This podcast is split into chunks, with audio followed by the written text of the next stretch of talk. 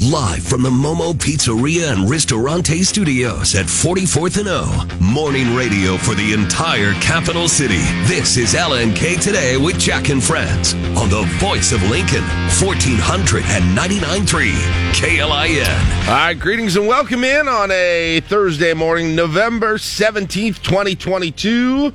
Starting out your day today, 26 degrees and uh, yeah, more wind today, so it's going to feel feel a little bit worse out there uh, than it actually is. Cloudy skies. Looks like we still have about three days before we flip the switch back to warmer weather again, as scheduled according to forecasts to be in the in the uh, 50s starting on Sunday and then through most of Thanksgiving week, either 50s or high 40s.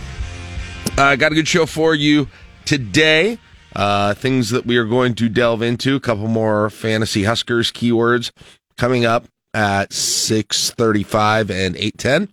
Also, are going to have Ticket Thursday. We got tickets to the Wisconsin football game. We are bringing out the lie detector for the first time in quite some time. Excited about this one. And uh, we're going to test your knowledge of Wisconsin with a lie detector today with the Badgers coming in to play Nebraska. Wisconsin. Haven't had haven't had a chance to do this one for a while, so excited about that. Uh, also on the show today, the Grow Lincoln team and Greg Sharpe, uh, who just sat down last night with uh, Trev Alberts uh, and and got a little bit of an update on the coaching search. Right. That's both going Trev on. Alberts and, Mickey. Mickey. Joseph last and night. Mickey, and some interesting stuff coming out of both of those interviews. We'll probably not only touch on leading up to that, but of course Greg, who is in the room, and kind of get what his sense of the whole conversation was on that thing. So those are some of the things that we've got going on today. Uh, by the way, uh, driving through some of the neighborhoods, people are getting those Christmas lights up. Already? Uh, yeah, they're getting them up.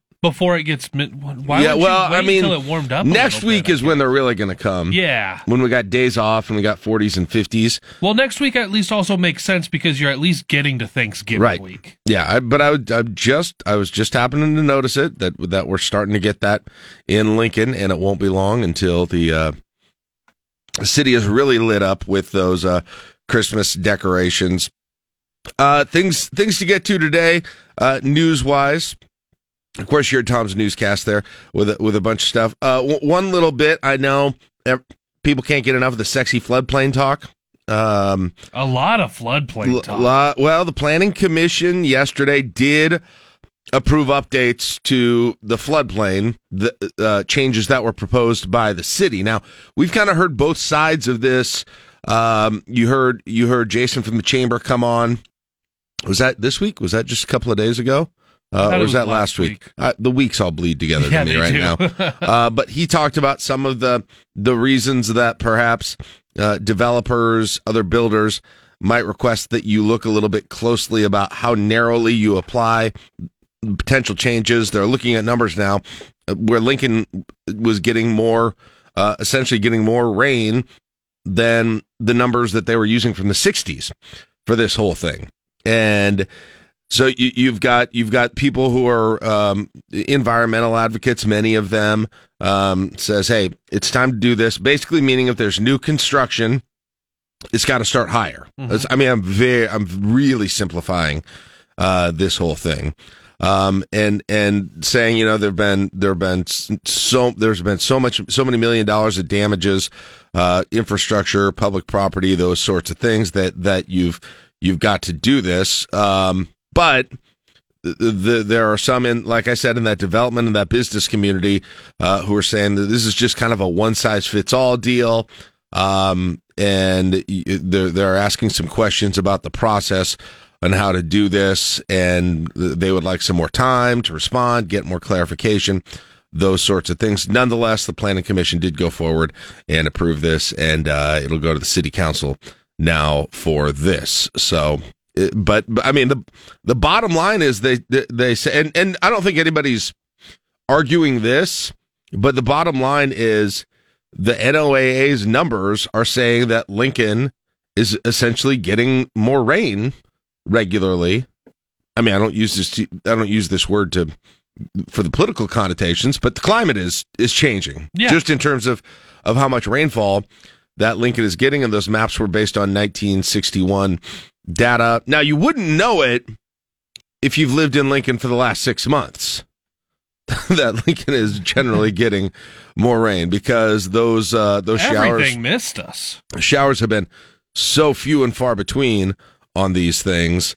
Um, so so uh, we'll see if if what the city council does with this whole thing. But anyway, I just I've got so many people who are like more sexy floodplain talk, please. And I'm like, we only have so many minutes in the show that we can get to this, and they're like, no no coaching talk, all floodplain, like three hours of floodplain talk Please. please on on this thing um and so uh, you know it, it, it obviously is something where we'll increase some development costs in in some of these parts of the city. Um homeowners taxpayers that obviously uh, come along with that with that as well. So anyway that's your uh sexy floodplain update here today on uh on this. Um then the the other thing that I do want to get to is is yes, we did get an update from Trev yesterday. Uh, he's not talking publicly a whole lot, uh, if ever, on this coaching search. So you get a chance to hear it, like you did here on KLIN, and you're kind of hanging on every word. No big announcements, I guess, is the bottom line. Nothing didn't come on and say, uh, "Yep, you guys were you guys were right. It's Rhule. Uh, he's right behind the uh, right behind the wall here." Let's I, bring him out. why don't, why don't we bring him out? Why don't we just do this right now? No, he said uh, very good progress. Mhm. No specific date in mind, Right. although he's aware of the important dates that are coming. You know, transfer portal opens up, early signing period, December 21st, that sort of thing. Um, but he's, I mean, there's just, he said, it, one of his quotes is, I understand it's hard sometimes to say just be a little patient, but we'll have to do that as a fan base here. I do appreciate our fans giving us space to do what we said we would do. So there you go. And and he does he did say for whatever it's worth, he did say I, I don't know if it's interesting he said he was surprised about this, but he indicated some surprise in that the conversations that he's had in this process have shown s- still a high level of respect for Nebraska, um, the potential to to get some to get it back going again, the history, all of those things. there were a lot of people that were kind of targeting that particular quote. yes, Um, I can see it from Steve, from Steve's, from Trev's vantage point that you've seen what the program's done for the last several years. right, The outside perspective is not good. right, Nebraska doesn't get talked well on a na- talked well about on a national stage. right. So, yes, I can understand from his point of view that when you do go hold these private conversations, you're talking with people about what what are their views and perspectives on the program, and it being more respected than what you hear on a day to day. Obviously, we're in the eye of the storm here, so we're we're keyed in on what's happening locally, and then, but on a national level, they don't talk about Nebraska well. So what are those other coaches hearing? What are they thinking about it? So it was nice to hear from Trev that those other coaches aren't looking at Nebraska specifically as, well, things haven't gone well the last seven Right. years. You guys Now, I don't know if he'd say that if they were saying that. right, but, but but I I mean I'm going to take his word for it that Nebraska is coming off as more respected than maybe you would have thought on a national Right. level. yeah. So um, yeah, so there's that, and and for for Mickey Joseph's part in it, he still indicated um, a desire to be here um, in in some form, one way or the other. I think this quote was, "We're we're talking about his family. We're not trying to leave." Yeah. Yeah, so, so which, which is I a mean- good thing. We we had said that even if you bring someone else in, it, the program's better off if you can keep Mickey Joseph as one of those assistants. Yeah. Yeah. Uh so so there there's that. So what do you take from all this? I don't know. I mean, I don't know anymore. There have been times where I thought I had heard from um people you know, either firsthand, secondhand that I thought okay, this seems like pretty good information here just putting it through my own filter and I thought maybe I've known something. I didn't. I, or may or maybe I didn't. It's just it's just taking a, a long time to actually materialize. But I'm at the point where I've thrown out every uh, I've thrown out every presupposition about maybe maybe for except for one thing. I I mean I really at this point the one thing that would really shock me that I honestly can't quite picture right now with this is them going ahead with Mickey. That Right. that mu- and and maybe I shouldn't even be that way. Maybe I shouldn't even be that way with this whole thing. The only thing I've got is that it's going to be a post Iowa announcement, but I still think it's going to be before December 1. Post Iowa, but before December one. So that would mean uh oh, so the week after. So, in, in the week because the game will be on the 25th. yep, in the five days after Iowa. Yeah, I uh, I guess there's still a a small chance that if it were going to happen prior to that game happening, it would happen on Sunday. But that's a short week. Yeah, that's a short week. It just you almost if unless you need to, you're that close at that point. You feel like they'll probably wait till the end Well, of the and the- season. but I guess if you get through, if you get through the twentieth, if you get through Sunday, and nothing happens, if you're not already there yet, yeah. you can probably uh, mark it down that it's going to be at some point, whether the weekend after, during the week after, uh, that whatever happens. Uh, you know, assuming something is done or close to done right now, Mhm. and I don't even know that at this point. Right. There, there's been, if there's one thing that's been consistent out of the athletic department, at least officially, they're not letting If- anything out. Uh, honestly, the the one the one place that I'm probably more at than I was before is the possibility of this being someone who's currently coaching at another school. Mhm. That possibility has increased in my mind. Well, I think we we said that earlier that the longer the season went on, especially if it got to post Iowa, it was likely to be someone who was currently coaching somewhere else. Because if you were going to make an announcement in the middle of the season, it was going to have to be someone who's either currently Right. the interim head coach, Mickey Joseph, or someone who's not coaching somewhere else right now, like a Matt Rhule. Right. Yeah. So there it is. And then the other thing, and, and we'll talk about this later on the show, I'm sure, with Greg and in the morning drive and, and so forth. But it sounds like uh sounds like you're gonna have Casey back Oh, uh for for Saturday, which that's adds a big deal. adds a oh yeah, I I miss I miss uh I miss having him. A lot- I mean, it was just a little bit of that Illinois game, and then the last time you really saw him was against Purdue, is throwing bombs over and over again to Trey Palmer. Mhm. So maybe it gives Nebraska fans a little bit of hope, and hope is, hopefully they can, if they're like me, you know, these these next two games are still ones that I really, boy, I would really love them to get to get wins in. Uh, I know it's not going to impact the bowl game. I know it's not going to probably have any real long term impact, other than breaking a couple of streaks that are incredibly frustrating. And to me, that alone is still. Uh, I I could easily still take some significant joy Mhm. in that, despite everything that has gone wrong has gone wrong. So um, that'd be that'd be nice to see starting here on Saturday. Give that home crowd, give the seniors, give everybody something nice to go on on a little bit of much needed celebration, maybe muted celebration. I don't know, but some much needed celebration uh, after a win. Mhm. Uh, especially against a team like Wisconsin, who's who's going through their own coaching situation. Well, we talk right about now. that return on investment for the Nebraska fan base still showing up despite the losing Yeah. seasons and the fact that you're going to have the 90,000 there on Saturday for senior day. Still not going to be like the warmest in the world.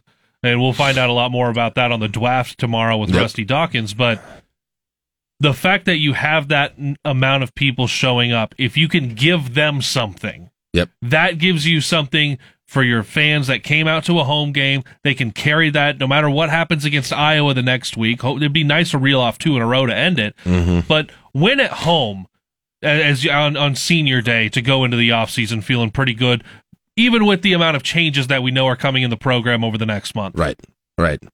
Um, so there you go. There is uh there's that. Uh as as Tom reported, uh uh finding out more about uh fire over at Lincoln Northwest. Brand Yeah, new we got a brand new school and we're we're burning things in the bathroom. We're burning the paper towel dispensers in the bathroom over there at Lincoln Northwest. What's going on? Um, but the, you know, the, they they believe it was some an arson type situation, and as Tom reported, there sounds like more of the damage actually came from the sprinklers going off than did then the actual than did the actual fire. But people came up on it, they saw water flowing out from under the door, and that was that was the sprinkler. But you got that brand new, nice, nice new building, and and uh, already already have uh, have some fixing to doing that Take thing, which I think you probably were hoping. um, yeah, you were you were hoping for that as as well. Um, and then and then the other thing uh, that is that is still out there, and we haven't talked about for a little while, is they're still trying to find a spot for that uh, that Pershing mural, and um, d- did another presentation on this on on Tuesday, um, and they're they're just trying. They've talked about West Haymarket, Pioneers Park, all of these these other things, but you've got this mural that we had mentioned is essentially taken down, sitting in storage now. Where's it being stored? The front. That's a good question. I don't know where it's being stored or how the map of how to put it all back together is going here at this point.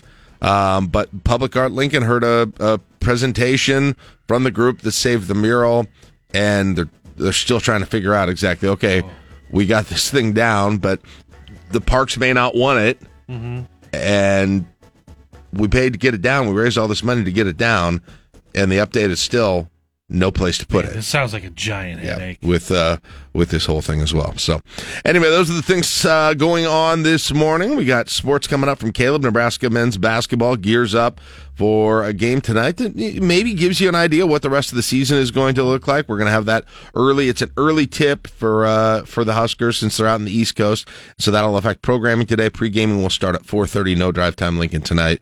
Game gets going at 5:30. So that will be right here in KLIN. And wouldn't that be nice if Nebraska basketball It would be. went into uh, went into New York and, and got a victory over St. John's in the Gavitt games. All right, six twenty four. We will grab a break. You're listening to LNK today with Jack and Friends on KLIN.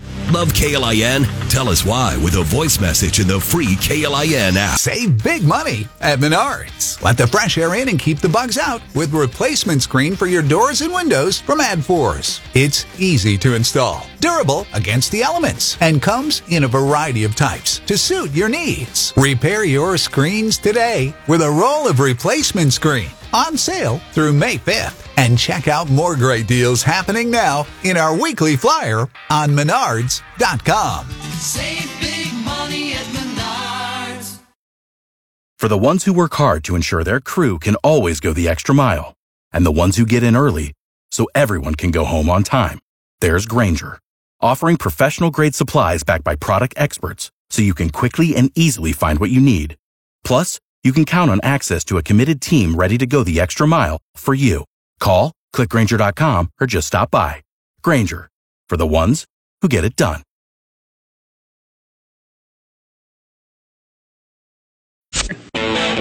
A look at news from both inside and outside of Lincoln and conversation on how that news affects us here. It's time for the Sound Off on LNK today. But first, fantasy Huskers keyword for a chance at a $100 prize pack from Valentino's at Alumni Hall. All right, five days left of uh, getting these keywords, and uh, your last couple of chances here this week for the Wisconsin game. Pick up that pizza and gear from Valentino's and Alumni Hall, respectively. If you want to get a pick this week to guess what the longest punt of the game is going to be, you need to text in the keyword to the Rickstown Recognition text line. That keyword today is Wisconsin. Wisconsin, W I S C O N S I N, Wisconsin. Text that in, and you may be the one who gets a pick, one of the 10 picks, and a little something extra to cheer for. Those punts will become a whole lot more interesting than they normally are.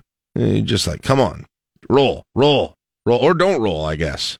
Go backwards. Yeah. Trying to like, you try like when you're trying to back that ball up on the green, you got your pitching wedge out. Um, so yeah, some some a little extra for you. Uh, big big thanks again as we are getting closing to ra- getting close to wrapping this up uh, to Alumni Hall and Valentino's for partnering with it with us on this, and uh, yeah, a few more chances to do this now. The great thing about the keywords in our text system and the way it works is that keyword just has to be part of the text. Oh, so if anybody, oh, so you, so, So- anybody who is referencing the so game or the state or Midtown Dave says Wisconsin sucks. Uh, there you go. That's an entry. All right, that's it's an, whether you intended to or not. You uh, You are entered in this thing. Uh, and again, just to repeat, uh, if you want to uh, play the lie detector game, it's where uh, where Caleb and I try and get very creative to fool you. Uh, and you can read our lies, then you might get a chance to go to the game on Saturday, Nebraska and Wisconsin at Memorial Stadium. So be listening for that chance coming up. All right, uh, a lot to get to in the sound off, so let's start that. They made the call last night, eight days after the votes were cast in the midterm elections. It just takes a long time sometimes to get all the votes counted in these different races, and they did that. And the GOP, it was close a couple of times. You wondered if it was going to happen, but it did, and they will take over control of the House. Democrats hold the majority in the Senate, and now the GOP is going to have the House, reaching the majority with 218 seats. Kevin McCarthy told Fox his party's going to use the power of the purse as well as investigations to keep President Biden in check. We are the only Republican entity that can stop this disastrous Biden agenda. President Biden issued a statement congratulating McCarthy, and he did say last week I'm prepared to work with my Republican colleagues. The American people have made clear, I think, that they expect Republicans to be prepared to work with me as well. the new Congress gets sworn in January 3rd. Jill Nato, Fox News. And and I still think the biggest impact of this is not necessarily that you've got a you know a handful more votes on one side than the other for bills. While that I suppose could come into play uh, if everybody stays completely in their camps for these votes, but that doesn't happen all that often. Um, but there, there certainly could be some big bills where that comes up. But the most, I think, the most consistent impact is going to be that leadership changes on committees, uh, that y- subpoena power for committees, that you will likely have um, another round of investigations into different things than you had last time when the Democrats were in control of the House. So um, I would say probably get ready for for uh, Hunter Biden hearings. I'm gonna guess, uh, and and perhaps some other things in that same vein.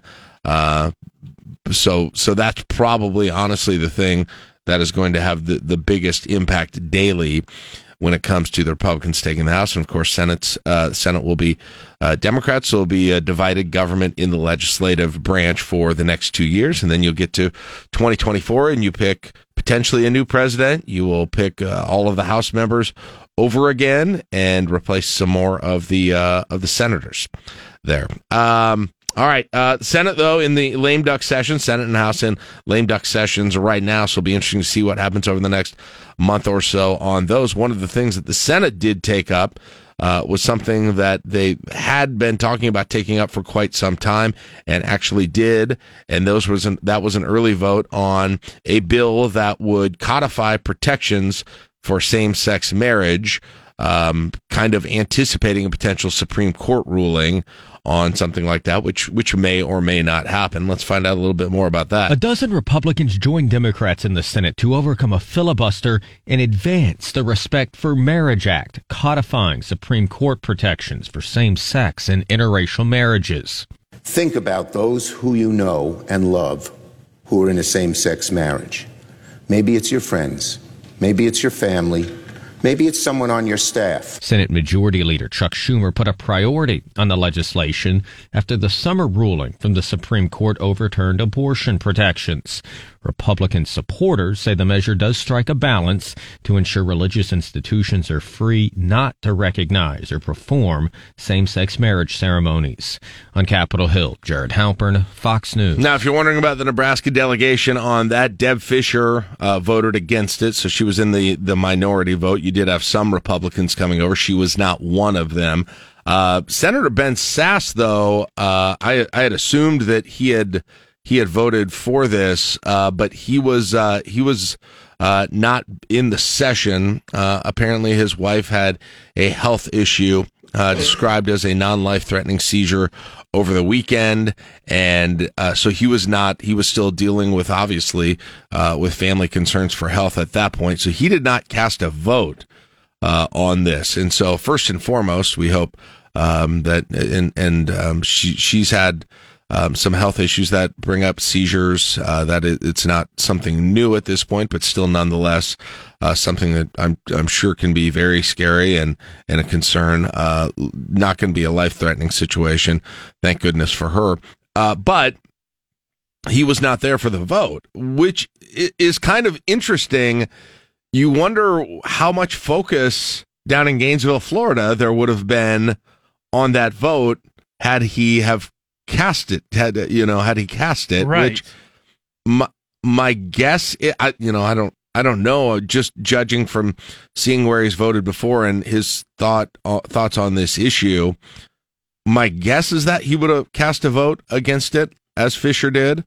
Um, but I'm not, you know, I, there's no way to know for sure, or would that have have changed, and and how much attention would that have gotten in relation to his job that he's going to be taking over? They're obviously watching his votes a lot closer now. Es- but especially on this one that so much of the um, uh, kind of the rancor that went along with his process of getting the job was related specifically to this to this issue and so now there's no no final vote on the record on that um, just as a result of as a result of circumstance some of the other things uh, going on this morning. Uh, so they they I, I I've got this because this is some pretty incredible audio. Um, so they uh, were doing the sentencing. Remember a year ago, a horrific event in Waukesha, Wisconsin, where you had a driver essentially barrel into a Christmas parade. Yeah. Just just around a year ago. Uh, right now, um, several. It was a. There was a lot of video of it, and it was it was a terrible event. They're wrapping up the trial, uh, where you've got a conviction and going into the sentencing phase of this. And they were doing the part on the sentencing phases where you have victim impact statements. So you've got victims that are come up and expressing, you know, their feelings on this whole thing, what they would like to happen, how it's impacted them personally, and then and then the judge starts talking in issuing the sentencing and going through his or her her in these this case the factors that were considered that need to be considered legally and this has been um, a bit of a difficult trial to keep control of um, because you've had outbursts and issues from the defendant himself in this, who who did actually speak as well. But this was the moment where the judge was leading up to the sentence and explaining the factors that were uh, that were uh, considered in this whole thing. You can you can hear how it went down. The state You need to stop. specifically, wrote you, Your Honor, and said that they know it was no incident that day. Mr. And now you want to sit up here. do not interrupt me you- or you will be removed to and, the other and now you courtroom. want to sit up here Stop. and try to now. and try to add something in that you know for a fact never even happened. You want to sit up here Mr. and talk about every who has time- grace and all this. You talking about someone with five kids that don't have custody. You need to stop right now or you will be removed. Remove me then. Yeah, and he was removed, and he he was was removed on that. And that was the um, that had happened prior in this whole thing. They did hand down the uh, the maximum life sentences for each of the homicides that were involved in that, and so uh, he is going to he's going to be spending his life in in prison after that. But also did get up on the stand and address the the victims, the family of the families of the victims, as well. He was uh, he was a little bit more graceful in in doing that, but uh, you can kind of see how that whole thing went down, and I'm sure an incredibly difficult thing to be present for for those who were impacted by what happened there. Um, so FDA gives the okay. uh, this is this is always an interesting issue in a state where agriculture is so important as it is in Nebraska. FDA makes a ruling on lab raised chicken, and it sounds like it sounds like this might be something that is uh that is a thing here, a more a more regular thing here coming in the coming years. The Food and Drug Administration has concluded that Upside Foods cultivated or lab raised chicken is safe to eat, bringing the product one step closer to market in the U.S. The product is grown directly from animal cells without slaughtering millions of animals. Upside founder and CEO Dr. Uma Valetti calls it a watershed moment in the history of food, marking a major step towards a new era in meat production. Upside Foods still needs approval from the U.S. Department of Agriculture before the cultivated chicken can be sold. Tom Rigotti, Fox News. Yeah. So, the, the, I mean, the FDA's job on this was just to basically say, was this was this safe to create? And that's what the FDA declared yesterday on on this. And I mean, you've got, and this was one company. You got, I, I think you've got several companies who are trying to to debut this. Interestingly enough, they in Singapore right now is the only country right now where these are already actually being sold Uh-huh. legally to to customers um, where this is happening. Does this open the floodgates now of more of these companies who have been doing R and D in this, looking at how to do this, going on this? But what they're doing is they're harvesting cells from viable animal tissues, and then essentially, it's I'm, kind of gross, uh, growing edible flesh under controlled conditions in bioreactors. Um, and they say the flesh is the exact same as that which would be raised conventional in this. And the argument, one of the arguments for doing this, uh, which certainly is going to get some some blowback here, especially I think, is that it's it's a way to mitigate climate change uh, that goes along with far, or is alleged, allegedly goes along with with farming as well. Now, will consumers embrace this? What will it cost? What will it taste like? Um, this is a different deal than simulated meat products that Yeah. that are out there, like Beyond Beyond Beef or whatever that it is. Um, and by the way, the the market for those is cooled too, quite a decent amount as well. I was hearing about some of the financial problems and, and the cutbacks that some of those companies Beyond and Impossible that they've they've had to make on on those. But this could be could be the beginning of a real significant change in the food system if you can if you can do this, if it's safe to eat, if it's and again, it's going to depend on is it something that the consumer uh, that the consumer is actually going to embrace, and I don't I don't know everything that goes on in this whole thing, but they are still saying it would even if they continue the approvals on this, we're still talking uh, probably months before this actually gets on on the market going forward. Um, let's see what else do we have on this thing. Have you look? Have you heard about this uh, this snowstorm that is coming into Buffalo, Buffalo, New York? Uh, they're calling it the the big one. This is some of the numbers that they are talking about The with this one. snowstorm. Now I know again, I normally don't just highlight certain random weather events from other parts of the country, but occasionally they become national news. And this one is becoming national news, at least in the lead up to it, because the numbers are just laughably ridiculous that are going along with this. Let's find out a little bit more about that. Buffalo, Erie, all the way over to Watertown, historic snowfall is possible. And what we're talking about is not measuring the snow in inches. We're talking about measuring the snow in feet, several feet to be exact. And lake effect snow warnings are already in place through Sunday. So we were mentioning the long duration of this event. We're starting to see it take shape for folks in Western New York. That's where we're kind of watching for the main event to kind of take hold Friday and Saturday before it finally starts to taper off by Sunday. Yeah. Um, so this was uh, this was a, a tweet from uh, Colin McCarthy, uh, who is uh, somebody on Twitter who gives, and and there's a lot of this out there. This was just the one that that I came across. Uh, the newest model that he was looking at has 70 inches of snow falling in less than 24 hours in the area immediately south of Buffalo, New York.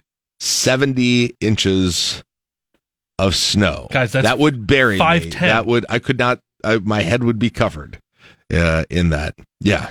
That's almost six feet of snow. Yes, uh, it's crazy, and and what he and others have said, potentially one of the most extreme snowstorms in U.S. history.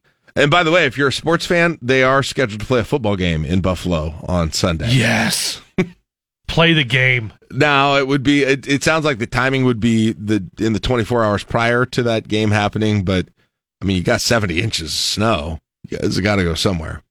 Got a little snow football last night too. If you were watching Little- the little game up in snow football. the game in Michigan, but it kind of stopped. They kept plowing the field, so that that took away from that a little bit. Uh, Stop clearing the field. couple of yeah, I wish they would have. Uh, all right, a couple of uh, couple of fun things here to finish it. Well, not fun if you're uh, Mariah Carey, who sings our Fantasy Husker song. Uh, she wants to be known as the Christmas Queen, the I Queen remember of talking Christmas. about this a yeah, while back. not doing well in court in Oh. getting that name, unfortunately. The United States Trademark Trial and Appeal Board ruled Mariah Carey is not the only queen of Christmas. Carey also failed to exclusively own the phrases Princess Christmas and QOC. Carey, whose 1994 hit All I Want for Christmas Is You has become one of the most recognizable parts of the holiday season, filed a petition last year among her most vocal opponents, Elizabeth Chan, a full-time Christmas and holiday music recording artist. Chan, in a statement, said Christmas is a season of giving, not the season of taking, and it's wrong for an individual to attempt to own and monopolize a nickname like Queen of Christmas for the purposes of abject materialism. Michelle Pollino, Fox News. Well, She was trying to get both Queen and Princess of Christmas. Yeah. I mean, what kind of a royal family is this? You're one of the. I mean, In case she couldn't get queen, I mean, I, I mean, like, I well, guess at some maybe I point could you're be the next in princess line. before the queen. But is her mom the real queen of Christmas? Is that is that? Anyway, and then uh, and then last but not least, if you're uh, already my my uh, daughter was watching Elf on TV the other day. If you're looking for something new to watch in uh, in Christmas movies, uh, and you're a big fan of Ralphie and the Christmas Story, they're updating it. They're bringing they're bringing adult Ralphie back oh, just a garbage sequel. to HBO. Dear old man. Fragile. He was the best. Ralphie, promise me we're gonna make this a wonderful Christmas. That would make your father so happy. I promise. Ralphie and his family are the focus of HBO Max's A Christmas Story Christmas, which stars Peter Billingsley back in his iconic role. Only now he's an adult and he's returning home for the first time following the passing of his father. The film is set in the 1970s as Ralphie attempts to reconnect with his childhood. The film is considered to be separate from the 1994 sequel. It runs in the family and the TV musical special A Christmas Story Live. Michelle Pollino, Fox News. Um, I hear it's not getting great reviews, but for those of you who have HBO Max, I'm curious. I'd probably still watch it. I'll probably pull it up sometime, but expectations are below the minimum. All right, 656. We'll take a break. It's LNK today with Jack and Friends on KLIN. It's our weekly spotlight of pets for you to adopt from the Capital Humane Society on LNK today. It is time to check in with Matt Mitchell from the Capital Humane Society. Find out a little bit about the uh, animals that are available for adoption. We'd encourage you to make an adoption from the Humane Society if you are looking for a uh, furry friend. Uh, Matt, good morning. How are you doing today? Good. How about yourself? Good. Let's hear about the uh, pet you're featuring this week.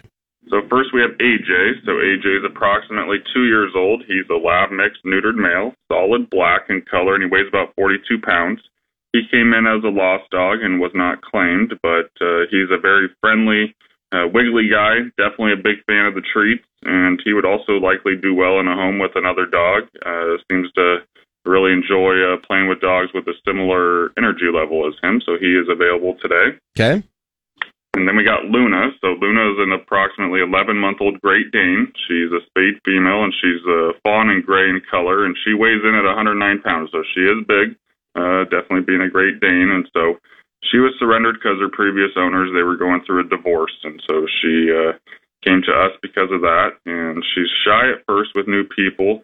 Uh, but she's looking for a home where she can kind of build some confidence. And if you got another dog, uh, she is definitely really friendly with other dogs, so they can kind of help her come out of her shell. So if somebody's interested in meeting her, uh, they just need to call our behavior department at 441-4490, and they can set up a time to meet her. All right, let's make those adoptions from the Capital Humane Society. Appreciate your time, Matt. We'll talk to you next week. All right. Have a good one. There you go, Matt Macharo from the Capital Humane Society. It's 7 o'clock on KLIN Lincoln. Save big money at Menards. Let the fresh air in and keep the bugs out with replacement screen for your doors and windows from ADFORS. It's easy to install, durable against the elements, and comes in a variety of types to suit your needs. Repair your screens today with a roll of replacement screen on sale through May 5th. And check out more great deals happening now in our weekly flyer on menards.com. Save big money at Menards. Over traffic. Live from the Momo Pizzeria and Ristorante Studios at 44th and O. Morning radio for the entire capital city. This is LNK today with Jack and Friends on the voice of Lincoln, 1499.3 KLIN. All right, it is time for Ticket Thursday. Giving away football tickets for the last time this year. And for the first time in quite some time, we've dusted off the old lie detector. Where Caleb and I try our best to be untruthful and convince you that we are being truthful. And here's how it'll work today I am going to give you three names of towns. Three names of towns, two of which are actual towns in the state of Wisconsin, this week's opponent on the football field. One of them, a figment of the imagination of either Caleb or myself. Completely fake, not a town in Wisconsin. If you can pick the fake one out three times in a row, well, then you are going to see Wisconsin Badgers play Nebraska on Saturday. We've got phone lines full right now, but as soon as somebody drops off, you can jump on it 402 479 1400. So that is how she works. Let's uh let's see what we got today. Mike is going to take first crack at it today. Good morning, Mike. How are you doing? Good morning. Good. All right. So uh you just tell us the one that you think is fake. One is not a town in Wisconsin. The other ones are. I'm going to try and keep my poker face here, which sometimes I struggle with uh during this game. Uh, especially given some of the names that Caleb has come up with, but we will uh, we'll we'll try this. All right. So your first set of three towns, two are real in Wisconsin, one is not a town in Wisconsin. Take a listen. Uh, Blue Mounds, Pelican, or Largeville. Blue Mounds, Pelican, or Largeville, which is not a town in Wisconsin. Largeville. Largeville, correct. But it'd be a cool name for a town. Lar- Welcome to Largeville. The Largeville Lions. The Lar- yeah, the Largeville Lions. Oh, yeah. All right, you got one. Got two more to get. All right, uh, next set: Diamond Valley, Beaver Brook, or Orange. Diamond Valley, Beaver Brook, or Orange. Which one's fake? Uh, let's go Diamond Valley. Is it Diamond Valley? Yes, it is. That's, that's fake. All right, here we go. Group number three Los Lagos, Crystal, or Dale? Los Lagos, Crystal, Got to be or Dale? Los Lagos. Is it Lagos. the you don't believe the strong Spanish uh, or or uh, well you know what whatever you're right. I don't think the Six. Spanish missionaries that got there at that point. It's all right, well there you go. That's the game. You, uh, Mike, you just swept that thing up. That is incredible. You absolutely earned your tickets to the game this weekend. Congratulations. Awesome. Thank you, guys. All right, there you go. Stay on the line, and uh, Caleb is going to get. You didn't use any of mine. That's why. Maybe that's why yours yours was coming up next. So then uh, I really didn't think Caleb we were going through three of these and that's all we would get. Uh, the fake towns, blue uh, on that one, Largeville was fake, Diamond Valley was fake, Los Lagos, which is Spanish for the Lagos. Uh, no, I thought maybe like oh it's the lakes, you know that kind of thing. Whatever. Uh, the Crystal and Dale were actual names, so. There you go. Uh, Mike wins the tickets, and he is going to be going to the game on Saturday, Nebraska and Wisconsin, 11 a.m. Kickoff. Pregame is going to start here on KLIN at 7. Yes, a chance for Nebraska to end the drought. The drought against Wisconsin that has been going on for a decade, and maybe this is the year that they do it. They will have Casey Thompson back, it sounds like, for this game. Wisconsin uh, has a coaching situation kind of like Nebraska's. Don't know exactly where it's going to go right now. Maybe this is the year. Well, since I spent way longer on that, uh, getting that ready, I'm still gonna let I'm still gonna let the uh, listeners Talk about return on investment. I'm gonna still let the listeners play in their uh, in their cars as they drive in. Um, all right, so here's my next group of them. This is just for fun here. Thornapple, New Ontario, or City Point. Thornapple, New Ontario, or City Point. Okay. If you're in a room with other people, hold up your hands. Which one is fake? One, two, or three? Now, thornapple sounds funky. Thornapple sounds funky. That's a real one. City Point is a real one. New Ontario. New is- Ontario. is, the uh, the fake one there. For those Canadians that moved south. All right, next group: Antigo, Buffalo, or Cheddar. All right. It's a good thing we didn't get to that one. I mean, Antigo sounds like it could be a beach. It sounds more beachy than should than Wisconsin should be, doesn't it? No, it's Cheddar. Does Antigo sound more beachy than Los Lagos? Los Lagos sounds great. That sounds like a nice town. Look, of a resort town. Man, this time of Hey, year, this time of this time. I don't know about this time of year. This I mean, time of there's some year, great ice fishing. I hit up Los Lagos. It's a, this is a discount season. It's not peak season at Los Lagos right now, but I'll tell you what. You get about July, bring the family up to Los Lagos. There is something for everyone. Uh, all right. Uh, next group, Lundberg. Am I pronouncing that right? Lundberg. Looks fine to me. Uh, M- Meteor or Eileen. Okay, this is a harder one. This is the one we should have done. Lundberg, Meteor, or Eileen. At some point, you get you start to just guess the most reasonable one. yeah, the one that because sounds reasonable. which which is Lundberg, which is actually the fake one, which is also apparently a. It's an Austrian cheese. it's okay. And See, you did a little. You hit it a little better than I did by just putting out cheddar on one of them. All right. How about another one? Pacific, Badger Cove, or B Town. All right, they're a long way away from the Pacific. Pacific, Badger Cove, or B Town. See, I think I would have got you guys with this one. You're like, okay, see how that doesn't sound. B Town, what would that even mean? Is it town of bees? Well, Pacific and B Town are both very real. They are towns. Badger Cove is uh, one that I made up. It's the nickname of Wisconsin, if you didn't. Yes. Yeah. It'd be a little cove of badgers.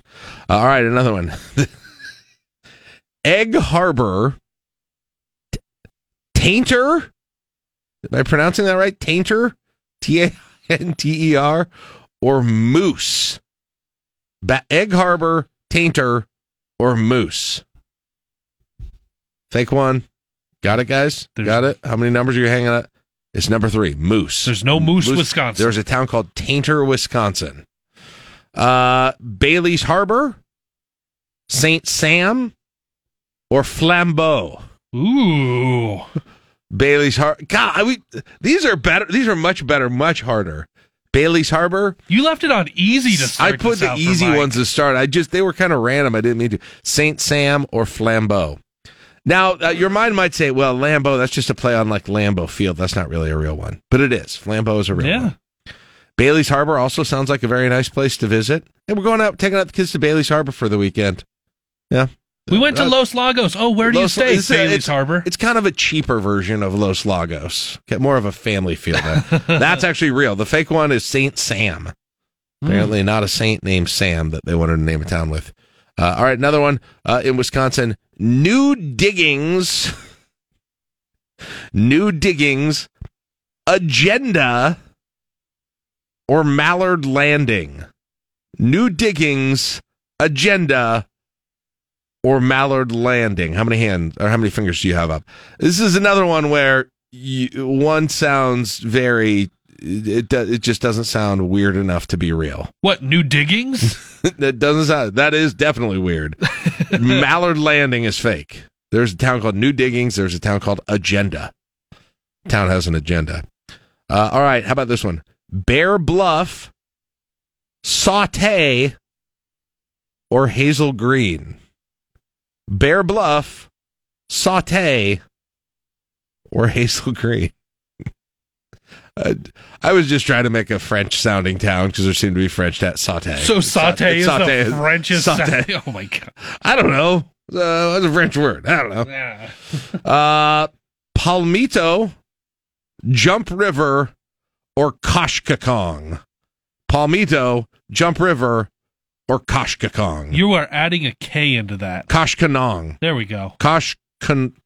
Koshkanong. Well, that's the real one because we're trying to pronounce it right. we have no one. idea how to pronounce Jump River is a real one. The fake one is Palmito. Uh, that is another cheese varietal Caleb was trying to fool you with. Uh, okay, now this one, this one I bet I could have gotten people with. El Paso, Frog Creek, or Cantalonia. El Paso, Frog Creek, or Cantalonia. Now we already tried to fool you once with the, the Spanish name, Spanish uh, language type name. This is a real one. There is an El Paso. So I thought if there's an El Paso, there could very easily be a Los Lagos. Yeah. Uh, no, that's Probably real. should have put those in the same one. Frog Creek is real. Cantalonia is the fake one, but it sounds like a magical land. It's, it's, it's uh, where where dreams come true in Cantalonia, Wisconsin. Uh, Commonwealth, New Paris, or Mentor. Mentor. Commonwealth, New Paris, or Mentor. That is uh, the fake one. There is New Paris. There's New actually one called Paris. I, again, I was really leaning into the French, Yeah. the French heritage. Well, you Uh, skipped one right above that. Uh, did I miss? Oh yeah, this one. Uh, LeClaire, Lincoln, or Atlanta. LeClaire, Lincoln, or Atlanta. If you try and put yourself in the mindset of Caleb and me doing this one, you can definitely figure this one out. LeClaire, Lincoln, or Atlanta. It's LeClaire, the one that probably sounds most like. Now there is a LeClaire, There's a- Iowa. And there is an Eau Claire, Wisconsin, right? yes. Wisconsin. This is LeClaire on this thing. So there you go. So now you feel like hopefully you're more familiar. Now you have things if you run into a Wisconsin fan, right, during the weekend here in the capital city, and you can you can bring up some of these random towns. You can say, "Hey, spend much time in Thornapple." You uh you from anywhere near Tainter? Yeah, no. Now I'm from Toronto. Hey, do you, well, uh, you guys ever, ever spend any time in the summer at Los Lagos? I hear it's beautiful. Hear it's a great place. Get a cabana, right? Take one of the take one of the the sunset boat rides. It's a beautiful place. I kind of want to go there now. Thornapple, Antigo. I want to take you to Los Lagos. Catalonia, come. Uh, all right, 725. It's LNK today with Jack and Friends on Lincoln's News and Talk, 1400 and 99.3 KLIN. Want today's top news stories? Top Husker stories? You can get them sent straight to you. All right, let's get things started today with number five. The people behind the effort to restore and move the historic Pershing Center mural have now gone in front of a group called the Public Art Lincoln, who advises the city on its public art collection in the process to work with the city to potentially find a home in the city park for the mural. The committee will decide whether to bring the issue to the full board, which will then decide whether the recommend whether or not to recommend it to the mayor that the mural become part of the city's public art collection. But even if that, so so, it's basically a decision by this entity that says, okay, is this an asset, a public art asset that the city has? Right. It doesn't necessarily decide a place or say that there is a place that exists for this to land. And as you recall from the previous discussions about this, uh, department leaders thought a city park wasn't going to be the best spot. Um, the mayor agreed at that point. So they went to the Park at Parks and Rec Advisory Board. They wanted Public Art Lincoln to see if it should become part of the collection. So even if it does be part become part of the collection, though, that question You still have to find somewhere The same question is still out there at this point, and then I guess it goes back to Parks and Recreational Parks and Recreation officials at that point and say, okay, well, we think it should be a part of the collection, but we still have to find someplace out. And the the people at Parks and Rec have said uh, that they don't think a park is a good place to do it because of you know a variety of of reasons at that point. So, I, mean, I'm. It's it, it's hard. To, I don't even know how you exactly weigh this decision about whether or not it becomes part of the city's collection without knowing where it's going to go mm-hmm. exactly, and that's how the order of the decision is going at this point. And and they normally look at this when they get art donations that come in Yeah. and and whether or not they can use those and and then figure it out. So, So if they do decide that it becomes part of the city's art collection, is the city then responsible for it going forward? Is that how? well, I guess works? it's part of their collection. They can do what they, you know, they can do what they want with it, but they don't have to put it somewhere that they don't want to. Mm-hmm. And so far, I just, I just don't know what changes about the position that there isn't a good place within city property to do this. Yeah. exactly. Even even if this but this was kind of said this was the next step. They had the presentation. They listened to them for quite a while. Uh, but it does seem like there's got to be the, the, the, it's there's got to be a solution. If there's if the money is there to make this happen to get it installed somewhere to have a fund that is there for the upkeep for everything that goes along with it I mean, it feels like there's got to be somewhere where we can figure out a place to to to make this work. There, there's just also a question of sort of mixed levels of passion about this particular piece of art. Yeah. Um, from obviously those who have put, you know, we've had we've had Liz Shea McCoy in here talking about it a, a couple of times, and obviously a lot of passion just not to tear this down and get the, this thing, get rid of this thing. There's a lot of people in the community that feel that way as well. I think there's probably also people who say we respect and appreciate that you feel that way about this, but we don't really have an an answer or a place for you, and we don't quite share the same level of passion about this exact piece. Right. I, I think and that makes sense because there's if you just took it at face value before it had come down at all, and the conversations were, should this be preserved? It's like, well, looking at it and knowing its history in Lincoln, yeah, this should absolutely be preserved. But then the question of where and how do you do the upkeep and and how do you go about putting it back together in a way that makes sense for whatever your location is? Mm-hmm. Those are all unanswered questions still. It, it just got to the part of Yeah. should it be preserved? Yes. Okay let's let's fund it. Let's get it down. Let's store it but the other 90% of the questions are still out there It's I mean it's a story of misma- mismatched passions within a community. yeah Uh, You've got the people who really are very passionate and strong and put tons of legwork into to making this happen, and then and then uh, and and like I guess I would probably put myself in the next category, which is yeah. I, I mean, it's got I I remember it like I would not personally go to the ends of the earth to to keep this thing around uh, necessarily, but I have no problem if other people would, and I've got and I've got no problem with it being somewhere in Lincoln where it stays preserved, so long as there's a good place and you can find somebody who's going to take it and somebody who's going to deal with it, all the ramifications that come with taking it as well. The event center seemed like a good idea. Yeah. to me, it. I mean, it seemed like it made sense, but something broke down.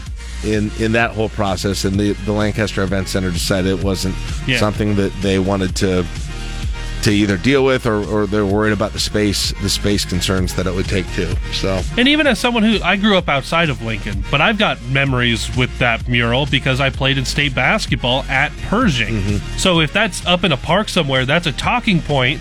If I'm out with my family, out with my daughter sometime when she's old enough to, to know what it means, I say, hey, when I was in high school, I played in state basketball. This was the mural outside that building that's not there anymore. I mean, to, to me, the place where it most makes sense, and I don't know how you do this practically, but it makes sense to have it be a part of the arena somehow, mm-hmm. in in some form or fa- Now I get it; the size does not make a ton of options for that to be the case, but I still wonder: could you?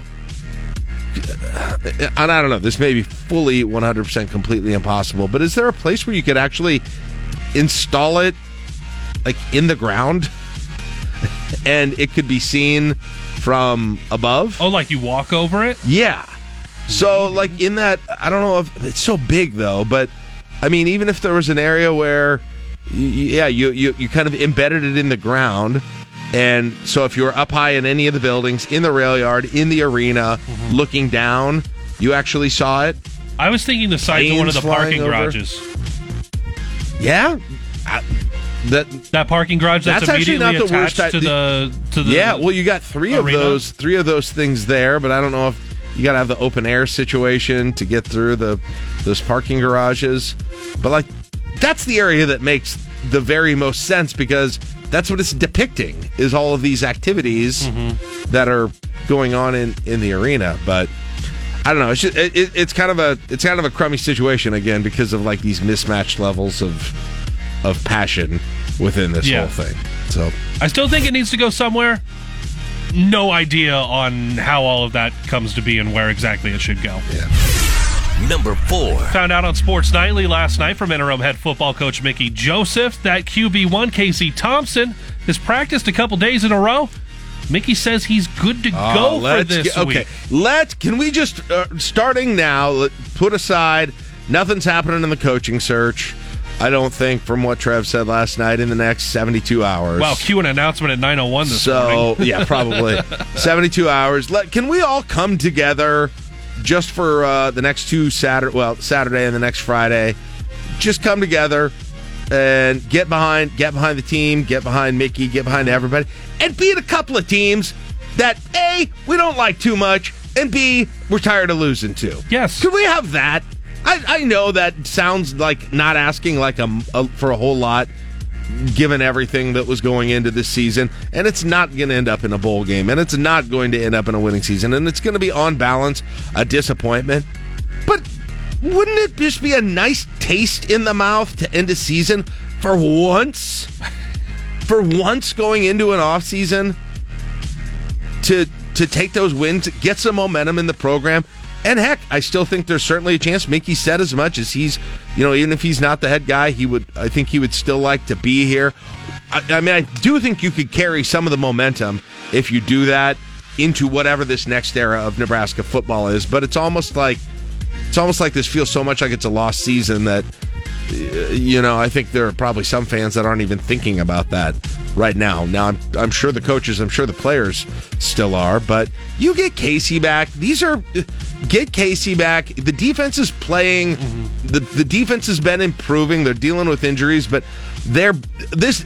Listen, these are not Michigan's rushing attack that we're that you're going to see. Okay, these next two weeks. I mean, Iowa's one of the worst defenses, or excuse me, the worst offense. Great defense, worst offenses you're going you're going to see. Bow up, get a win at home, get a win for the seniors who are who are heading out. You know, the the, the Travis Vokoleks of the world who are who are done after this, and and and and you know a handful of other players as well, and get a dang win. That's what I'm going to be focused on tomorrow. There are two things within all of this. Yes, it is a lost season. But there are the individual things to play for, and among those individual things are what your program has done against these two programs. You haven't beaten Wisconsin in a decade, and you haven't beaten Iowa in the last, what, seven years? So there's a lot to play for that these guys have had teammates come through that has not been achieved. Yeah. Um, you have not ended a year with a win in a long time. Yeah. You you you can take yourself into the off season and say, we beat these programs, these division rivals. Even if you get one out of the two, you get one. And that's something you haven't done in a long time. And that gives you something fresh going into a new regime. Hey, listen to I mean, you could argue Wisconsin's got a lost season too, okay? But they're still going to come in here wanting to beat Nebraska again. So Well, Wisconsin you got to be able to match that. They need to beat Nebraska and have a lot of stuff go right. They can still win the division. They okay, they do stuff great, even better. Go take better. it them. Take it take it from both of them. Yes. For the next 2 weeks. Give us a little much owed a little much owed joy. It's a down payment. Let's Yeah. say in the joy that is due all of us as Husker football fans. And uh, let's get it this weekend. Number three. Well, as you've heard from Tom Stanton's reporting this morning, 28 dogs that were found living in unsanitary conditions at a home near Malcolm on Tuesday now being cared for at the Capital Humane Society. This comes after an investigation going on since September where deputies and Nebraska's Department of Agriculture had been working with Hudson to make sure the dogs were being properly cared for on That's the homeowner. Sorry, Yeah, I that- didn't, I didn't the- clarify that. Yes. been working with the homeowner. On Tuesday, deputies went to check on the conditions of the dogs, and according to the sheriff's office at that time, the homeowners retrieved her Belgian Malinois, threatened to assault deputies with the dog. She at one point had also pushed one of the investigators in an attempt to get her 28 in order to dogs. 28 dogs. Some of them were outside, some of them were in crates.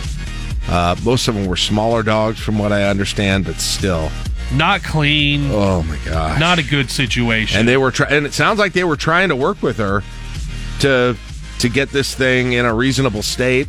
Um, but it didn't happen. She got sick of it. They came over to check on it, and uh, she didn't handle it very well, and and now uh, arrested, terroristic threats, obstructing a government operation, and like you said, the dogs are now at the Capital Humane Man, I can't imagine how that whole place must have looked because when when my dog Ella was was a puppy, I would go to work and she would go in her crate.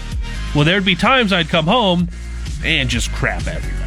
Yeah. And it's like, okay, well, I have to clean her now, and uh, I, you clean the crate. And I'm just trying to imagine that with dozens of dogs. How do you even sleep in that house? No, yeah, right. Because I can't sleep in my house with one dog. my goodness. All right, moving on. Number two. Cultivated meat has been green lit in the United States for the first time. The decision by the Food and Drug Administration means that a company called Upside Foods will soon be able to sell chicken made from real animal cells grown in bioreactors instead of requiring the slaughter of live animals. A positive response from the FDA. It had long been seen as the next major milestone for the cultivated meat industry. In the past few years, startups in the space have built small scale production facilities and raised billions of dollars in venture capital funding, but haven't been able to sell their products to the public.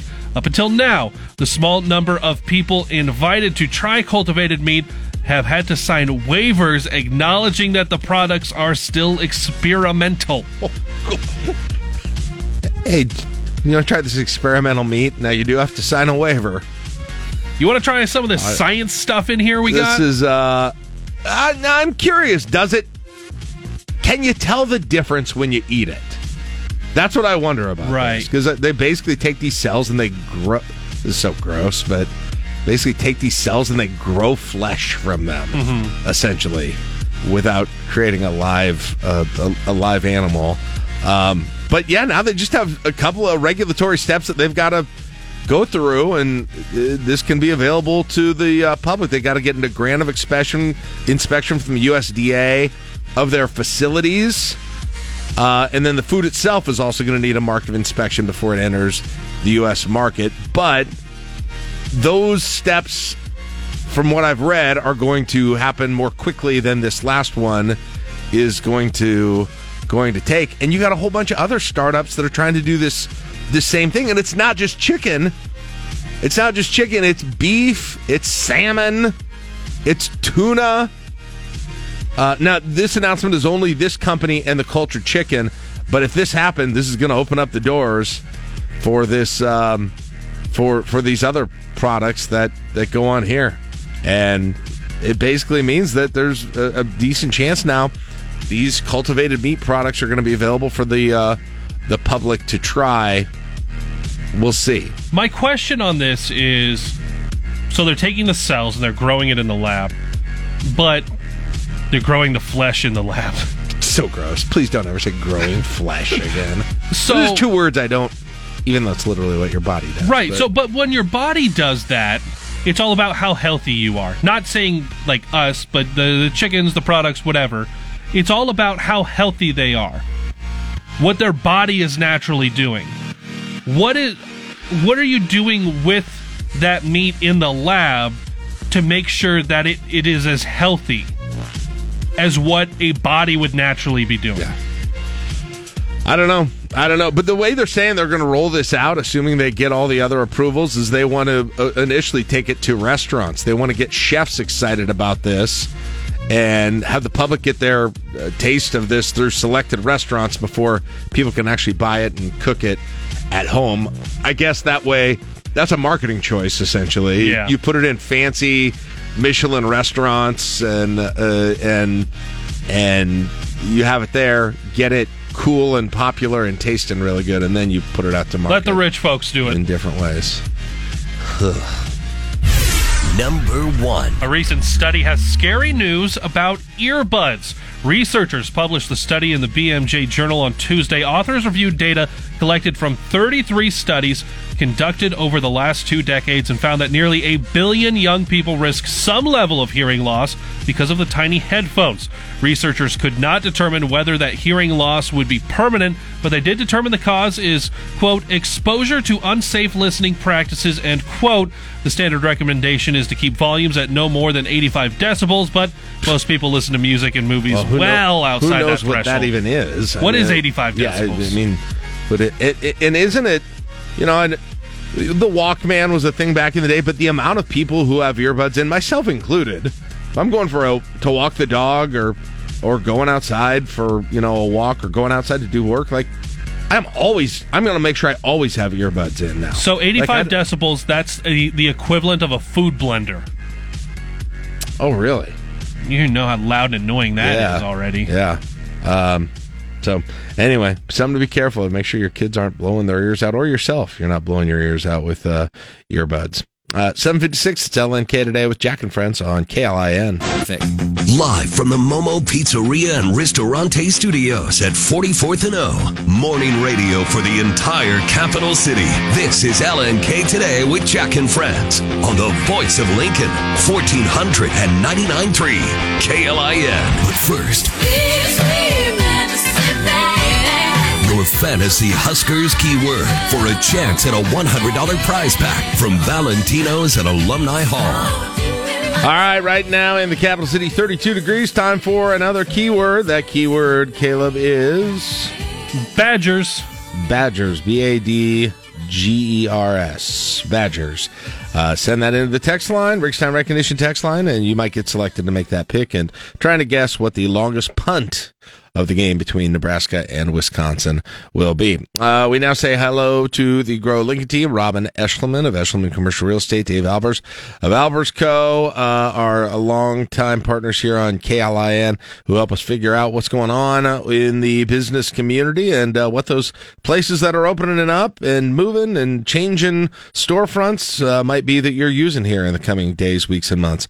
Uh, good morning, Robin. How are you doing today? Hi, how are you guys? Dave, good morning. Good morning, gentlemen. Uh, guys, let's uh, let's jump into the news that you've got this week, and uh, got a lot of questions this week. So let's answer some of them. Joe uh, asked, uh, curious as to what is being built by the U stop across from the casino. Also, what's going in between the church and the ball field on South Folsom. Dave, what do you know about that? Well, between the church and the ball ball field on Folsom, there are going to be uh, apartments and maybe some houses, but uh, it's going to be low and moderate income housing. It's a pretty big, isn't it? It's a decent distance from the church to the, the ball fields out there, isn't Right, it? It's a fairly it's, big uh, piece of land.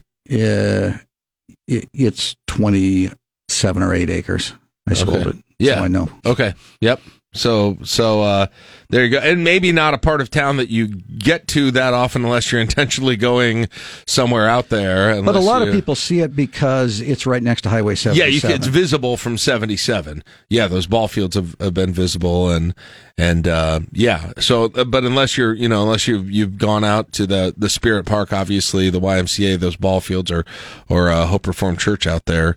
Uh, may not be something you know about, but I did. I didn't know there was some of that development that is happening out there. But Yeah, and they it, it's been going through uh, all the city channels. Okay, for for a little while. And the area by the casino, so many new homes over Yeah. there. I, I don't know of any other commercial other than the C store, but lots of houses and apartments. I still haven't even driven by there to go see it since they started since since the casino started operating.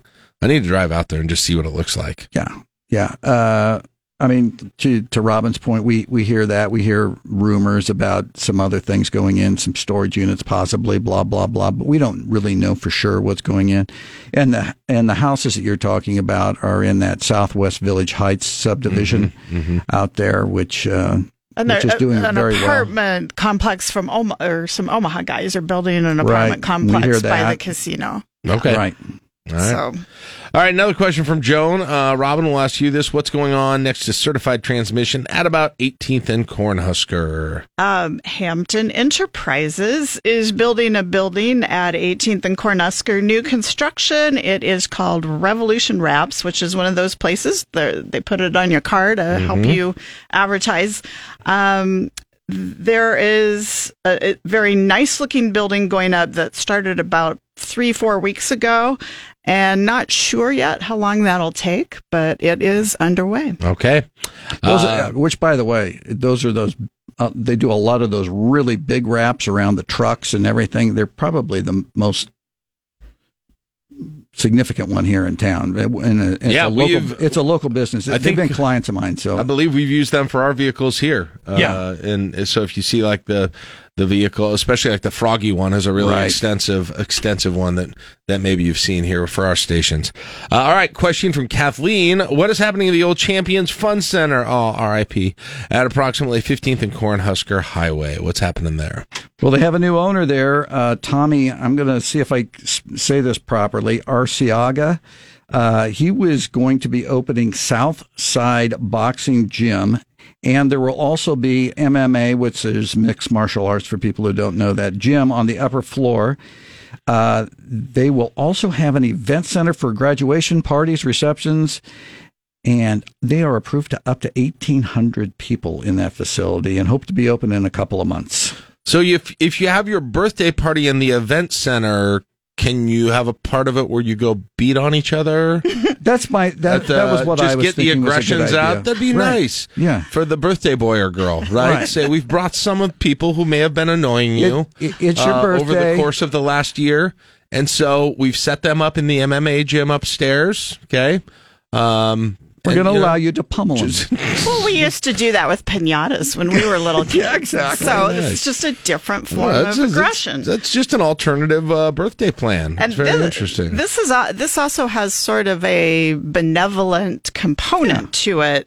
Um, he talked about choosing to do this project to hopefully support and benefit children and youth in the area. Wants to try to do a tie-in with the schools. Cool. Very nice. Well, yeah, that's uh, it's you kind of drive by it now, and it's kind of sad because you see some of the old like rides and remnants of Champions Fun Center, and It's like one of those amusement That- park pictures where they shut the amusement park down, that's isn't it? Well, it's just sad because that is a place that hit hit its heyday right along with you know my son growing up and and daughter to some degree too, but having birthday parties there and going mini golfing there and riding the go karts there, Yep. and and so I always drive by, look across the street, and I always kind of feel a little sad about that. So I'm glad there's something that's going to be going in there that could be doing some real good. Uh, all right, uh, a lot of questions about Fresh Thyme at 50th and O. We got the nice Salvation Lights, uh, Salvation Army tree of lights out there now in that area to to drive by. But uh, this, this grocery store is open for a fairly short time, and now you got this. What seems to be a pretty nice building that's just been sitting there for months here at this point. What do we know? Well, Deb from Eschliman Commercial Realty, she's turned into an investigative reporter for us. Nice. Um, she went out there, did a little bit of stalking, and spoke with a manager. His name is Dan Trin, and the new business is going to be Fresh International Market. Um, they are going to specialize in live lobsters, crabs, fish, clam, and Asian produce. Really? Yeah. Yeah. And they're going to have a kitchen that will offer sushi and dim sum, among other things. Um, and this is kind of a, I don't know if I'd call it a chain, but maybe a sort Yeah, I mean, they- regional operation. They have four locations in the Midwest. This is the first location in Nebraska. They will also be opening stores in North Carolina and Texas, and they hope to be open before the Asian New Year's holidays. So they exist in yeah, they've got uh, Illinois, they've got Schaumburg, Champaign, uh, East Lansing, uh, West Lafayette. It's kind of Big Ten, Raleigh, North Carolina, St. Louis. Yeah. Um, uh, Austin is is coming soon as well. That's an interesting Th- collection of cities, isn't it? It's a They're- lot of college. It's ta- it's college out. towns. Yeah. Um, but this will be. I mean, it it's looks like the right exact right kind of of building for this. But you should uh, you check out the the website for it uh, right now. I mean, it's a nice, well developed like uh, web called Authentic Asian Gro- Grocery for the most passionate food explorer. Um, and, and and so it'll be you know it's because you had the situation where you had so many grocery options within such a short small area. Um, you had you obviously Super Saver, then you got the Hy-Vee there, Whole and then you had Foods. whole, you had the Whole Whole Foods, and then you've got the Natural Grocers, Natural Grocer. that was over there as well. yeah, they were all right there, and so maybe this one that's got a little bit of a, a, a- a little bit of a niche to it with with kind of being the Asian grocery. Well, and, Um, and, and take note that several of those are kind of that way. You know, Yeah, they all. Yeah, Whole Whole, Foods Foods is to some, and but Natural it felt like Whole Foods, Natural Grocers, and even maybe Fresh Thyme to a degree were all kind of trying Somewhat to do similar. a little bit of the same thing. And it, it it seems like this one is different. But yeah, check out the the website. This is um, it's quite a website. Looks like an interesting place. So Fresh International Market for those who love to coo- cook Asian food. started in Lan- started in Lansing, Michigan. Um, and he and his team are uh, dedicated, uh, wish to bring vibrant lifestyle and the best authentic flavor to their communities. So there you go. Very interesting. Their their goal is to be the best destination for global flavors in town without a visa. That's what it says. I like that. All right. Well, and your point about college students, you know, if that was the reason for picking those those cities, imagine how at home you would feel if you were able to come to Lincoln yeah, that's true. and find those ingredients. Right, right. Um, all right. Other things uh, that we've got here uh, submitted here by uh, Kylie uh, about uh, Fallbrook, something that's happened out there. What do we have there? Go ahead, Robin. Um, Kylie Ward no, notif- or sent us a picture of Driftwood drive-through vet clinic. this and there's a picture. We have it on Facebook. Um, First and McKelvie Road. So that is that is north, almost like almost past the city limit, but it still has a Lincoln address. Um, and it, what it looks like, it just looks like a metal building with a row of overhead doors. But what you do is you park in front of the garage doors to be helped with your pet, and for boarding and grooming, you check in curbside. Really? yeah. So well, it's uh, if you. But now that I'm a dog owner, uh, I can tell you the pet clinic waiting rooms can get a bit insane if you've ever been to one. So maybe that's the thought behind this maybe a little it bit. keeps pets safe from it each is, other. man. If you, uh, I, I mean, uh, for the people who work at the front desk at at veterinary clinics and those sorts of things, I feel for you. That's a Because referee is- job. It is a lot. Yes, it is a loud job. You, you, there's a lot. There's a lot going on Yeah. up there. Let's just. Well, let's just I say noticed that. our vet during the pandemic, everybody was sitting out in the parking lot and they would come out and get you. Yes, yeah, Yeah. Which yeah. kinda changed things a Several of those visits. Yep. Yeah. All right, uh, and then uh, last but not least, Dave, some news maybe on uh, new auto parts shop. Yeah, I've been getting some phone calls about this, uh, and it, this is at 5500 Old Cheney uh, in the former uh, space occupied by Four Star Card and Gift Gallery. There is going to be an O'Reilly's Auto Parts going into that facility. Oh, okay. So, anybody in South Lincoln, Southeast Lincoln, in need of some car parts, you are going to have a new uh, place to pick those up. Yeah, that'll be. Um, yeah, I'm trying to think if there's something Is like that, real close. Yeah, is Well- that about as far? s- Is there anything like that at 84th and Highway 2? Not Oh, it's like- yet. I mean, there's the Firestone store that's out there that does some mechanic work and tires, obviously. But they don't sell the aftermarket stuff. No, there is a facility at uh, Edgewood that is a auto parts store. There used to Oh, be is a, there? there used to be a Napa store in the Alamo Plaza, and it has uh, Okay. uh, been removed. There's And one. so- I mean, a little bit further north. There's Van Dorn Plaza. There's right, uh, and that's the an- closest. That's the closest O'Reilly's, and Yeah. then there is an O'Reilly's at 11th and Arapahoe. Okay. But All right. yeah, this would be about as far south and east as, yeah, the, except for as that, uh, there is. except for the other one at 56th and yeah, it, at Except on the other side. Yeah. Yeah. All right, Robin. Uh, no show this week because of uh, football. Anything else though that you want to people be aware of? UNL College of Business is having a free webinar on noon at Friday, and this is going to be about how many offices in Nebraska are growing. And I've seen the numbers. It's a little bit surprising considering all the doom and gloom we've been hearing about lately, um, and how many offices are downsizing in light of the remote work trend. Um, so if you want to attend that, it's free Google webinars, UNL College of Business, if you are puzzling over office planning for your company. All right, very good. Thank you very much, Robin and Dave. Shoot them a lot of good questions this week. Continue to uh, send those their way. You can find them on Facebook and Twitter. Both Grow Lincoln. They do a great job of getting you some answers. Uh, we'll talk to you in two weeks. Thanksgiving is next week. So That's uh, right. Yes, we'll That's right. Well, have a good holiday, Yep. you guys. Same Hope to you you. have fun. We'll see you on Thursday, two Thursdays from now. It's 825. We'll take a break. It's LNK today with Jack and Friends on KLIN. What are you thankful for this year? Let us know with a voice message in the free KLIN app. Find someone who makes you as happy as this guy does when he says, Touchdown, Nebraska! It's time to go one on one with the voice of the Huskers, Greg Sharpe. Brought to you by Bryant Air Conditioning, Heating, Electrical, and Plumbing. Yes, it is, and uh, a lot of ears on him last night around the state, around the Husker uh, football fandom, Husker football media, and everything else. As uh, Trev Alberts appeared on Sportsnet, as did Mickey Joseph. It was a it was a big lineup last night, and and uh, Greg, of course, was uh, doing those interviews. Greg, did he give you a like a secret signal or something when he walked in, or just pass you a note that that said uh, Lane Kiffin on it or something that you can tell us about now? No, no, he he didn't. He didn't. He, he uh, I will say, just kind of sensing his body language and demeanor, he seemed very relaxed and calm.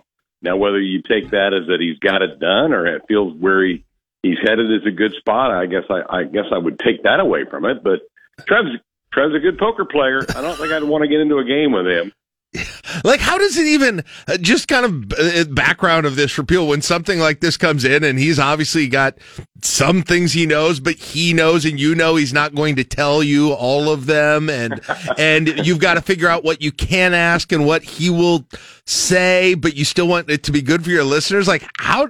What's the calculus for like as a radio guy? I'm particularly interested in this. Yeah, it is. It's a bit of a balancing act. I mean, I, I can just kind of read. Like I said, I, I'm big into reading body language, and I know if I'm getting to an area where he he, he wants to go a different direction, you, you kind of steer it a different way. But you know, I I I also think I think people appreciate that Trev's fairly transparent. I mean, he tells you what he can at this point in time, and and I don't think he tries to hide behind too much stuff. But it, it's also you got to play this. This is this is a high stakes thing with this. It's a big hire. He knows it. Our fan base knows it. We all know it. We got to get this thing right. And I think one of the tough questions was from a listener in Lincoln. Just said, you know, Trev, it's been a rough 20 years. What's why why hasn't it worked, and what can you do to make sure that the next one that you bring in here is going to go? Uh, and I, I thought he, you know, he he danced around it some, but he realizes it comes down to getting the right person in the right spot and going from there. Yeah. Um, to the degree that you could, I mean, obviously, you know, we've been we've been listening to it, talking about it throughout the course of of the morning. But uh, what did you think was notable? What did you learn, if if anything, uh, throughout the the conversation, other beyond kind of what you said with the body language and the way that he he did answer the questions and the things that he said? I would be surprised if there's not a new coach announcement within 72 hours at the end of the Iowa game. Okay. So, you know, we finish up Iowa Friday night because it's a three o'clock kick.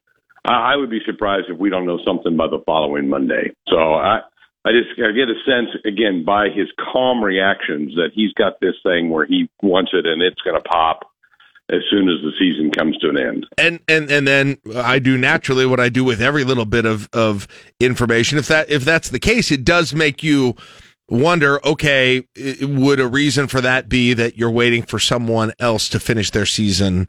At another school before you do that, that, like, That- that's just the, the first thing I wonder. What do you do? You think that plays into that?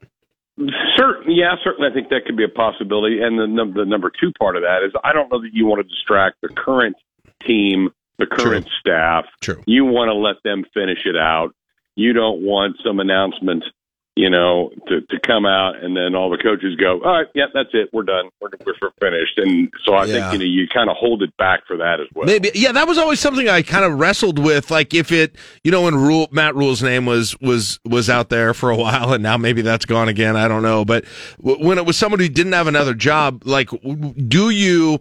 What are the what are the reasons for and against announcing it early versus late? And you pointed out, obviously, one of the reasons that you do you would wait, even if you could do it early, is just not to not to overshadow the existing season and and make it feel even more lame duck than it is.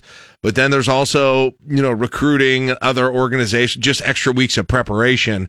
And so I guess I, I always wondered how that balance kind of plays out uh, between Right. those two. If you have that option, which they may and the not. other thing, and the other thing he was really adamant about last night was how he was very, very complimentary of Mickey and the job that Mickey has done, and the, and the other other assistant coaches on the staff. He he said they they really held this together. He goes, he, he goes, the move we made in September. He said it could have been really chaotic and it could have just been really nasty from there to the end. He goes, this team has competed hard.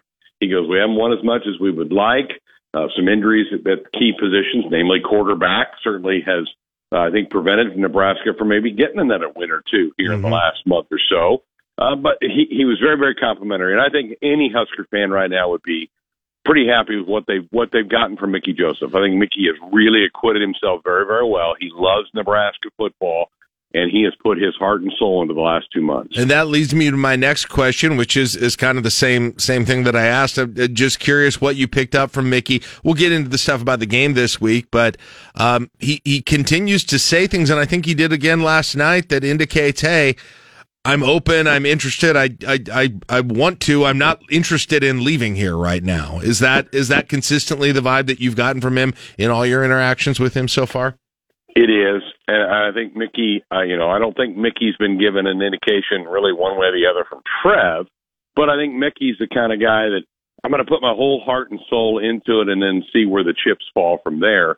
I also think Mickey, you know, I- because he loves Nebraska so much, I don't think Mickey would be opposed to sticking around if if, if the new coach, if it is a different guy, the new coach were to offer Mickey a position, I think he would entertain, highly entertain, staying on and being a part of the next staff. How hard do you think that would be? Because originally that was my, my always my first thought. I was like, that, they've got to figure out a way to keep him there. And then I thought, well, you know, can Trev, can or would Trev require the next coach keep him there? Can he, can he, or would he do that? And then how much, uh, how hard is it to have a guy who was the guy go back and not be the guy for a while? Just how, how kind of practical do you think that really could be if somebody comes in from the outside and takes over? It, it's it's totally going to be an individual decision, and, and that's going to be how comfortable is the next guy in his own skin to go. You know, I'm not I'm not, I'm not going to be threatened by that, but I also think Mickey Mickey's the kind of guy that I think he could blend in with a new guy moving forward. But I think that's just going to be a personal choice. And and hey, who knows, Jack? That might be part of the uh, interview process from Trev. That maybe that's part of the deal, and we don't know. We, we'll find out, I think, in the coming days. But that's part of the intrigue of all this is is Mickey part of the equation moving forward as a lead assistant, associate head coach, the title that he had four months ago as he was the associate head coach. Is that a possibility moving forward? Oh, these are all great questions that hopefully we get answered to sooner than later. It's all great questions we've been constantly speculating on to, to the point of exhaustion right now, uh, and maybe just a couple of weeks of that left. And then, and, and then the more on the field stuff, you also broke some news last night. Uh, you finally get the feeling for the first time uh, that Casey Thompson is is going to have a real shot at uh, being on the field on Saturday. Yeah, we've heard it now three times in in 48 hours. First, Mickey at his press conference on Tuesday said, "Well, he practiced on Tuesday," and then Mark Whipple after yesterday's practice said, "Yeah, he practiced quite a bit today." And Mickey last night reaffirmed that. Um, and, and I, hey, that's great. That's a, a lot of signs pointing to that that he's going to be able to play Saturday against Wisconsin. And you know, uh, maybe maybe you, you had more urgency once you lost Chubba with the the high ankle sprain. That now mm-hmm. you're down, you're down some bodies in that quarterback room. And I know Casey's such a big competitor; he wants to play if at all possible. And you know, going back to one of your earlier questions, how different does the Illinois and Minnesota games look if if Casey doesn't get hurt and oh, he's part of that game? He goes out when we were ahead nine to six over Illinois at that point in time, and uh, you kind of felt like we were in good stead. And then you have a really good first half against Minnesota. Could have been a great first half. Casey Thompson had been your quarterback. Yeah, uh, and, and I mean it doesn't it doesn't take a football expert to see that since he's gone down, this offense has struggled. You know, really with the up uh, the exception of that little bit against Minnesota there um, in, in, in that game as well.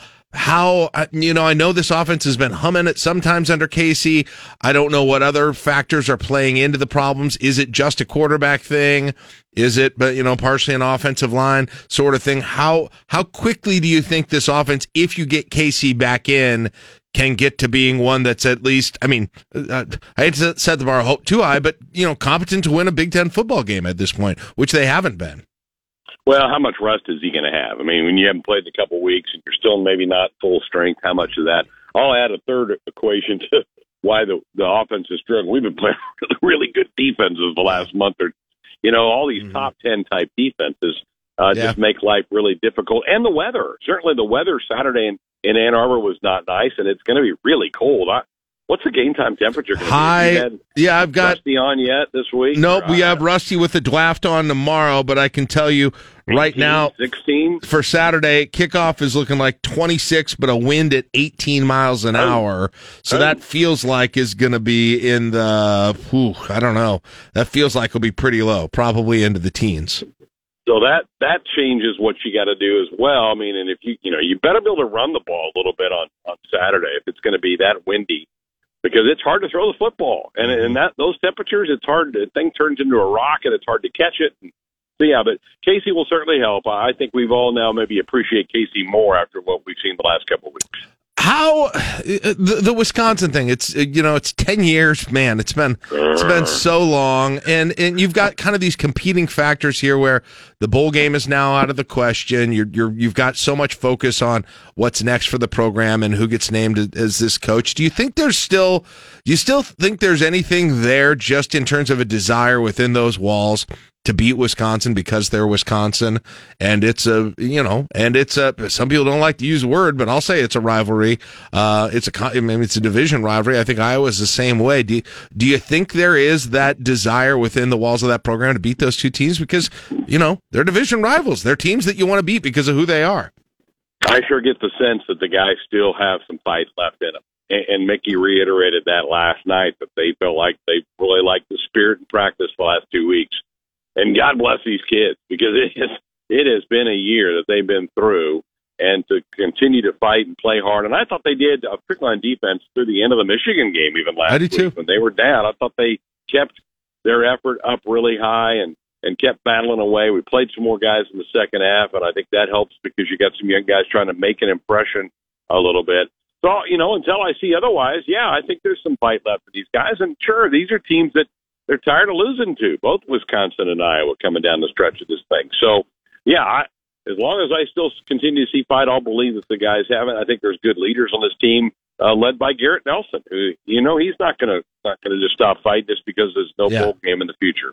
Yeah, and he gets the frustration with that with that series too, uh, as much as much as anyone does. Uh, this is Senior Day, Greg. It's a weird phenomenon now. It used to be Senior Day. You know, it was you, you had this group of seniors. You were saying goodbye to them. Like I don't know who we're saying goodbye to ever. who's go? Who's walking? And somebody pointed out that it's a different sport, but like Derrick Walker's had like three Senior Days already. he, he keeps coming back. I was at the women's basketball game last year, and a bunch of bunch of you know play. Nicklin Hames had her Senior Day, so I don't like. I don't. I don't know exactly. Is there anything, you know, we can read into who is going to be walking and who isn't walking uh, for the senior day things? I know there's been some news about that this week. Maybe. How many did Mojo Haggy have? Like 12? um, Yeah. Uh, there are 12 uh, that are absolutely exhausting their eligibility. Yes. They're, they're done. So that we know there are 12. I think you'll probably see about 25 guys get their names introduced because, of, you know, they have decisions. Maybe they've already graduated. And maybe they're like, you know what, I'm kind of done being a college football player. And not that I'm going to be in the NFL, but I'm ready to move on. I, get a, I want to get a job and start earning money and doing that type of thing. So I think you'll probably see 25, 26 guys that get introduced, and then this will give us great fodder to talk about in the coming weeks. How of those guys decide to come back, and Right. some of that may depend on what what the new coaching staff wants to implement. So those conversations all have to take place. But as Mickey said, I'd rather guys do it and then get a second one later if they do come back than not have one to kind of finish it off. So you'll see a lot more, I think, Saturday than than will be actually leaving the program. But uh, yeah, that Yeah. that'll all be f- future conversations for us. And the names who are leaving, you know, are leaving for sure. Uh, you know, Travis Vokolek, uh, big one there. Uh, Hixson, Bando, right? Seniors, Omar Manning, Caleb Tannor. Um, the, so there's certainly some names there, but you make a really good point. I think Oliver Martin would be one of those two, but you make, you make a really good point is, you- I I was looking at the roster the other day, Greg, and and trying to figure out who was and who wasn't seniors, and I realized that all these guys probably aren't coming back, but there are a ton of huge contributors on this team that could be back next year or could not be back next year, and that is going to be uh you referred to it. it it's going to be a major story, but I mean, go through the list: Trey Palmer, Quinton Newsome, Anthony Grant, uh, Marcus Washington, Casey Thompson, I guess for that matter, uh, Ochaun Mathis. These are all guys with time left, and that's going to quickly become a huge story whenever the new coach is announced. No doubt. And some of those guys pretty good players, right? And you look at the defense and I think you can get kind of excited about the future of the defense. Two true freshmen are playing a lot. Malcolm Hartzog and Ernest Hausmann are playing an awful lot for this team and they're good players. And you know, even like even Isaac Gifford, he's not he's a sophomore, so Yeah. he's got a couple of years left in his game and and those guys have all become pretty good quality Big Ten players that you can certainly build a core around. Now, you know, I think the if Casey Thompson decides he wants to come back, if I'm the new coach, I I would say absolutely take that guy. He started twenty some games in his college career, and he's had some really good luck. I'd be a perfect guy to start building your offense around for 2023. Uh, obviously, to me, the first area of concern needs to be that offensive line, particularly if you've got Bando and Hixson now that are done. There's two of your starters that are gone. They they really need to attack that either with the portal or junior college additions or whatever moving into uh, the summer and or the winter and, and spring. Yeah, you make a good point. I mean, of the of the defense, you know, the only guys who are guaranteed gone who have been significant contributors are are Tannor and and Kolarevic, I guess. Um, for the most part, I mean, you know, Mauga Clements has played a little bit this year. He's he's a senior, but other than that, you can bring back nearly the entire defense if you can actually do it. Um, and and they've and, and I agree with exactly what you said. They've I, I've been I've been im- impressed with them more than I've not been impressed with them, especially how the season began. And and Bill Busch, I think, has done a great job with them.